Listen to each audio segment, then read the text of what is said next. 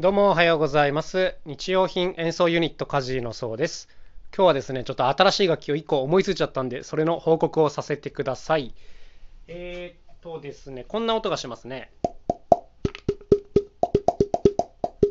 今2本手に持ってやってるんですけども、まあ、ポコポコ結構可愛らしい音が聞こえたかなと思います。これ何で作ってるかというと、アルミ缶で作っております。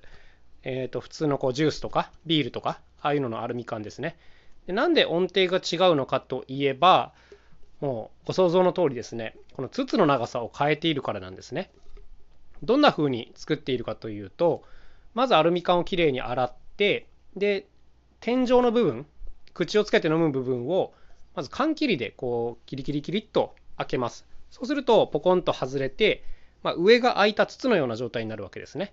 で、もうその状態で、このお尻の、なんか、なんていうんですか、この丸く硬くなってるとこあるじゃないですか。地面と接地する部分というか。えっ、と、この部分を、あの、なんていうんですかね、硬いとこ、今僕膝に当ててるんですけど、はい、こういうとこに当てると、まあ、こんな音がするという感じです。ちょっと待ってくださいね。えっ、と、あ、こっちの方が鳴りがいいな。はいはいはい。で、あとは、じゃあどうやってこの筒の長さを変えてるかというと、まずそもそもアルミ缶ってあの350と500がありますよね。でそれで音程が違うんですけども、そこに対して、えーと、ペットボトルの胴体を切り抜いて貼っています。えっ、とね、最近ずっとお熱だったペットボトルの、特に炭酸のボトル、サンガリアの炭酸水のボトルがね、なんと奇跡的に缶と全く同じ光景なんですよ。で、こう炭酸水の胴体を切り出して、でそれをこう缶の上にかぶせるような感じで乗せてあとはもうテープで貼ってやるっていうこれだけなんですね。めちゃくちゃ簡単なんですよ作るの、うん、でうまい具合にこのカンカンって何ていうんですかね頭の部分がちょっとこう何ていうんですかへこんでるというか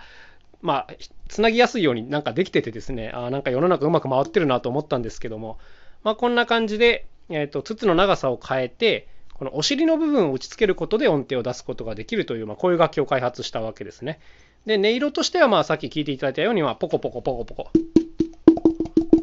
はい。ちょっともうちょい綺麗な和音を探してみようかな。ちょっと待ってくださいね。これとかどうかな？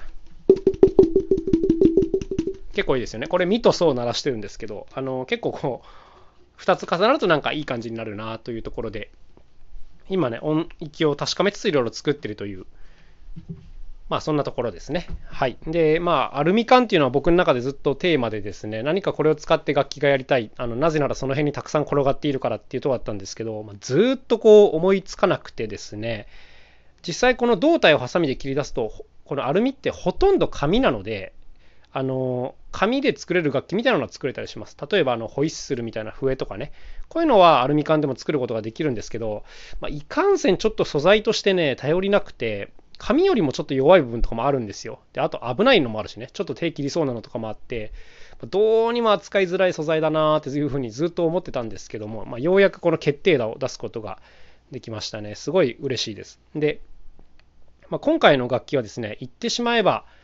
ブームワッカーっていうのに限りなく近い感じですね。ブームワッカーってこう長い棒みたいな、パイプみたいな楽器でカラフルなやつなんですけども、これを地面とか体に叩きつけて鳴らすというこういう楽器があるんですよ。まあ、主にこう教育とか地域で使われるような楽器なんですけども、えーとまあ、これにかなり近いと。一つが1音持っていて、まあ、それを打ちつけることで発音するわけですからね。で、ただこのね、ブームワッカー系の楽器の弱点っていうのはね、曲がめちゃくちゃ演奏しづらいっていうところなんですよ。なぜなら1音鳴らしたらそれを置いて次のを持ってまた鳴らすっていうこういう動作を繰り返すことになるんで、あのドレミファソラシドって鳴らすだけでもすごく大変っていう感じなんです。あのリズムを出すのにはすごい向いてるんですけど、音程の移動っていうのがめちゃくちゃ向いてないっていう楽器なんですね。で、ブームワッカーはまだいいんですよ。あの、なんていうか、こう木琴状に並べて叩くことができるんで、ちゃんと台があれば、こう、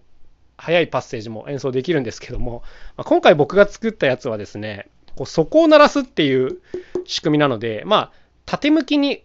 定規逆にセットすれば、もちろんこのアルミ缶金みたいな感じでやることはできるんですけど、まあちょっと面白くないかなと個人的に思っていてですね、やっぱこの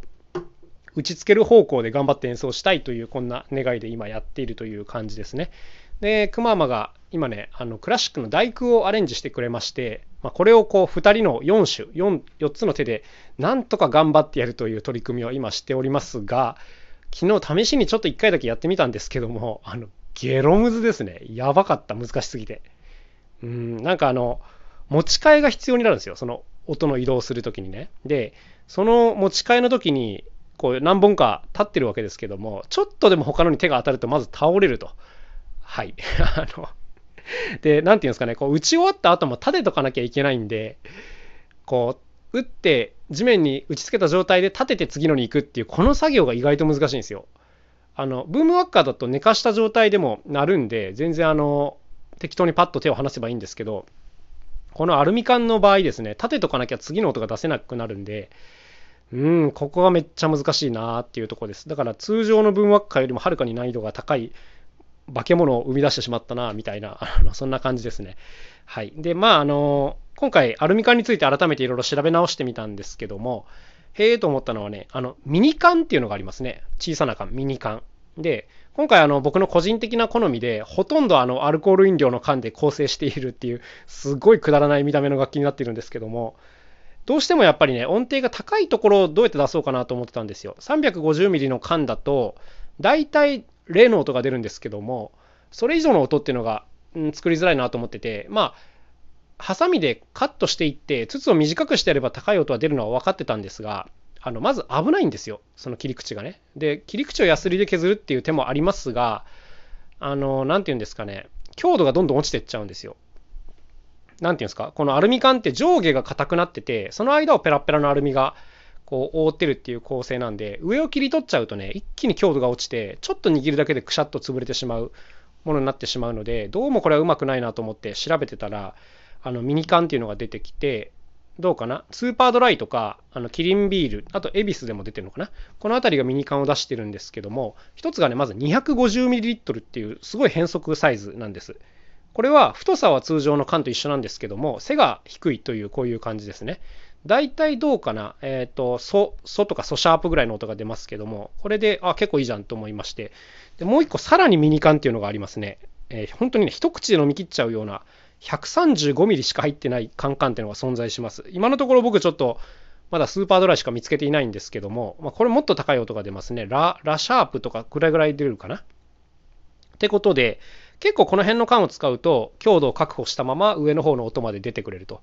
で、一応理論的にはこう長くしていけばどんどん低い音が出てくんで、まあ、音域は結構確保できるなっていう、まあこんな感じですね。ただどうしてもこの胴体自体がペラペラなんで、あんまり低音っていうのは、うん、ちょっと耐えられないかなっていう気もしていますけども、はい、あと倒れやすいっていうのがあるんで、まあ、実際使いやすいところで言うと1.5オクターブぐらいかなっていう感じではありますけども、はい、もう嬉しくてしょうがないです、今日は。はい、これをついに報告できてですね、もうめちゃくちゃ嬉しいですね。はい。あとはなんかこう、2人でコンビネーションしながら演奏していくんですけども、途中でちょっとドラムっぽいパートを入れたいね、みたいな感じで、で、なんかバスドラっぽいのはこう低音の長い感でなんとかできるんですけど、スネアどうしようねっていう話になったんですよ。で、一応こういったものを考えました。割れちゃってるかなちょっとチャッチャッと言ってますけど、まあこれ想像ついてるかもしれませんが、普通の350の空き缶、上を切り取らずに、えー、その中にプルタブをたくさん入れてあるという感じですね。シェーカーみたいな感じです。でこれを地面に打ち付けると、はい、こんな感じになると。結構ちょっと音程感のないスネアっぽい感じになったかなということですごく満足しています。すいません。はい。だこれを使うと、例えば、えー、そうですね。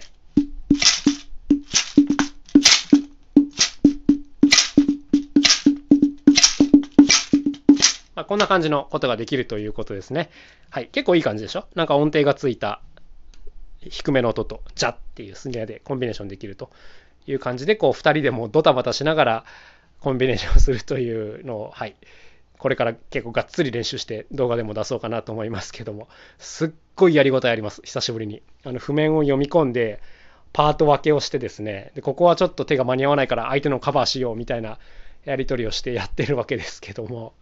鬼難しい。でも、ちょっとかなり楽しいんで、ステージでもちょっとやりたいなと思って、今、台とかケースとかも合わせて考えておりますけど、とりあえずこんな調子で頑張っておりますというご報告でございました。というわけで今日はアルミ缶で新しい楽器を思いついたという回でございました。それではまた明日お会いしましょう。さようなら、カジーノそうでした。